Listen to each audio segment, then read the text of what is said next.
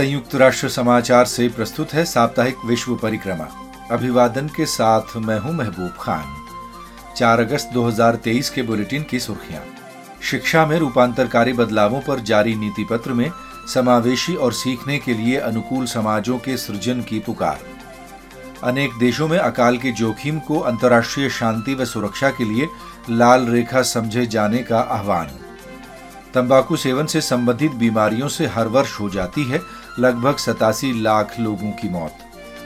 पाकिस्तान में पिछले करीब एक महीने के दौरान भारी वर्षा और बाढ़ से जानमाल का भारी नुकसान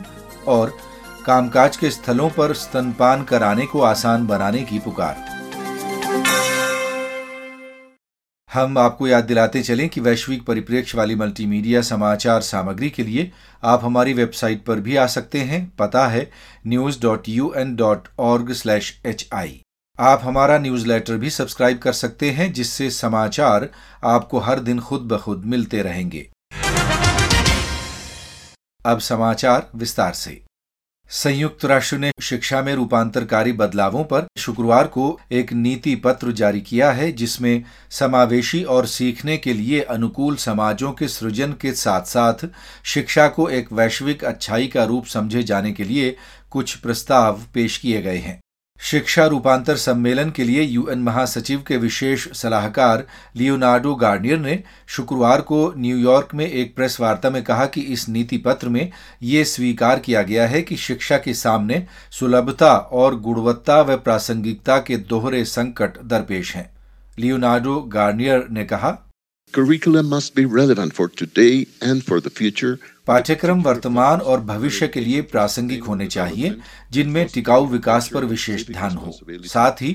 जो नागरिक जिम्मेदारी शांति और मानव विविधता के सम्मान की एक संस्कृति को आगे बढ़ाएं। लियोनार्डो गार्नियर के शब्द उन्होंने ध्यान दिलाते हुए कहा कि मौजूदा शिक्षा प्रणालियां बच्चों को तेजी से बदलते भविष्य में उनके सामने आने वाली जटिल चुनौतियों का सामना करने के लिए तैयार नहीं कर रही हैं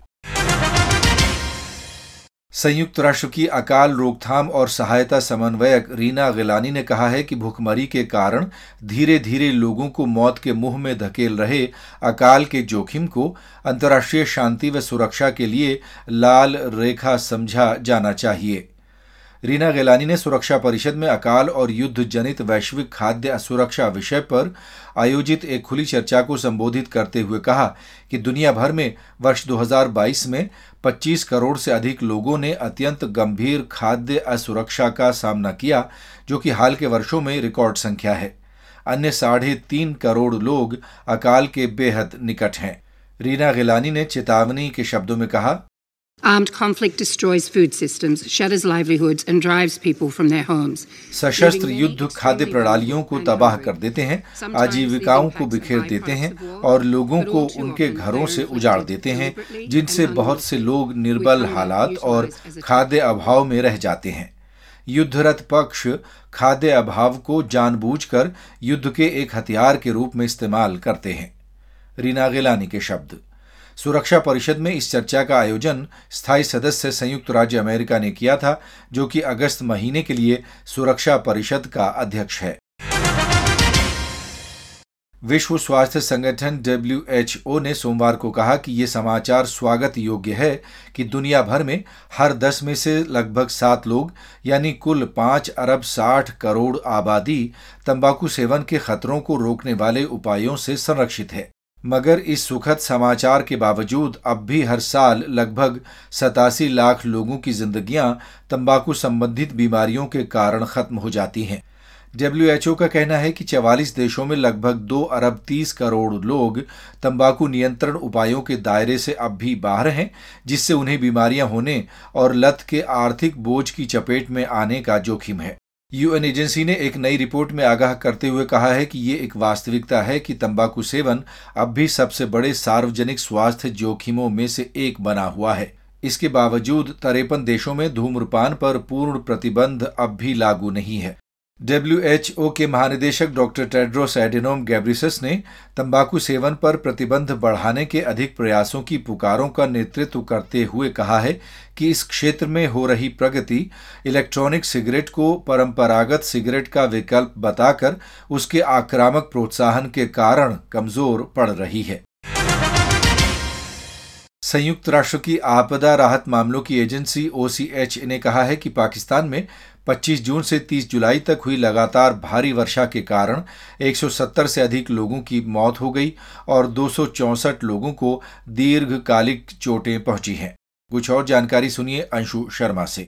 यूएन एजेंसी ने पाकिस्तान में राष्ट्रीय आपदा प्रबंधन प्राधिकरण के आंकड़ों का हवाला देते हुए मंगलवार को जारी नवीनतम जानकारी में कहा है कि इस अवधि में भारी बारिश के कारण डेढ़ हजार से अधिक घरों को नुकसान पहुंचा है और देश भर में 480 मवेशियों की जानें चली गई हैं 25 से 30 जुलाई के बीच भीषण मानसूनी वर्षा और त्वरित बाढ़ से खैबर पख्तूनख्वा प्रांत में व्यापक विनाश हुआ है बलूचिस्तान के प्रांतीय आपदा प्रबंधन प्राधिकरण के मुताबिक प्रांत में भारी बारिश और तेजी से आई बाढ़ के कारण पांच लोगों की मौत हो गई और चार अन्य घायल हो गए 131 घरों को नुकसान पहुंचा है और 315 घर आंशिक रूप से क्षतिग्रस्त हुए हैं 25 से 30 जुलाई तक खैबर पख्तूनख्वा प्रांत को मानसून की भीषण वर्षा और त्वरित बाढ़ के कारण अभूतपूर्व विनाश का सामना करना पड़ा प्रांतीय आपदा जोखिम प्रबंधन द्वारा जारी किए गए आंकड़ों के अनुसार इस अवधि के दौरान भीषण बारिश से संबंधित घटनाओं में 16 लोगों की मौत हो गई और 17 अन्य घायल हुए हैं संयुक्त राष्ट्र ने मानव तस्करी के खिलाफ विश्व दिवस पर चेतावनी जारी करते हुए कहा है कि वैश्विक संकटों टकरावों और जलवायु परिवर्तन के कारण मानव तस्करी के जोखिम बढ़ रहे हैं कानूनी दर्जे के बिना रहने वाले प्रवासियों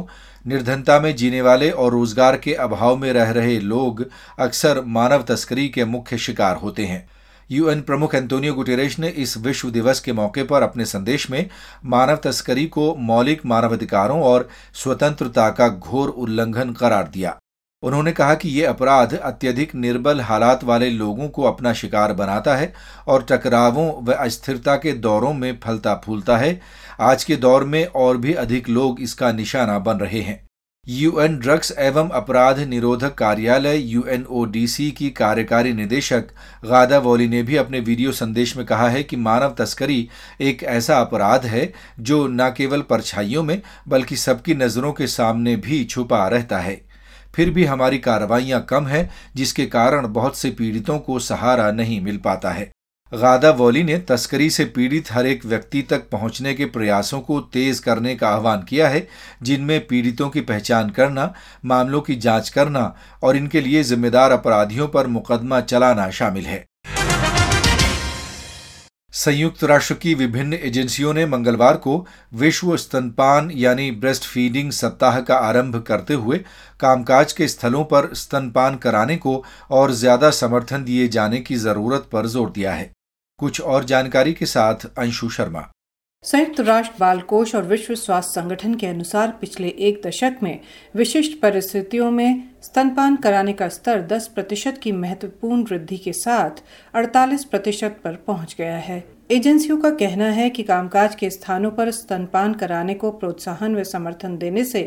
वर्ष 2030 तक वैश्विक लक्ष्य 70 प्रतिशत हासिल करने की दिशा में उच्च प्रगति को बढ़ावा मिल सकता है यूनिसेफ की कार्यकारी निदेशक कैथरीन रसल और विश्व स्वास्थ्य संगठन के महानिदेशक डॉक्टर टेड्रोस एडेनॉम गेब्रेसस ने एक संयुक्त वक्तव्य में कहा कि साक्ष्य दर्शाते हैं कि महिलाओं के काम पर लौटने के बाद स्तनपान कराने की दर में बड़ी गिरावट आ जाती है लेकिन अगर कामकाज के स्थानों पर माताओं को अपने शिशुओं को स्तनपान कराना जारी रखने की सुविधा दी जाए तो इस नकारात्मक प्रभाव को उल्टा जा सकता है संयुक्त राष्ट्र के इन अधिकारियों का कहना है कि कामकाज के स्थानों पर सवैतनिक मातृत्व अवकाश स्तनपान कराने के लिए समय देना और शिशुओं को दूध पिलाने के लिए एक विशेष कमरा या निजी स्थान मुहैया कराने जैसी परिवार अनुकूल नीतियों से महिलाओं के लिए एक अनुकूल वातावरण बनता है ये न केवल कामकाजी महिलाओं और उनके परिवारों के लिए बल्कि नियोक्ताओं के लिए भी फायदेमंद है उन्होंने इसके साथ साथ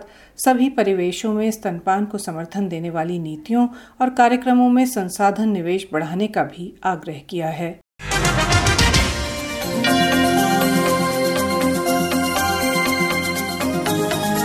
तो आज के बुलेटिन में बस इतना ही अब महबूब खान को अनुमति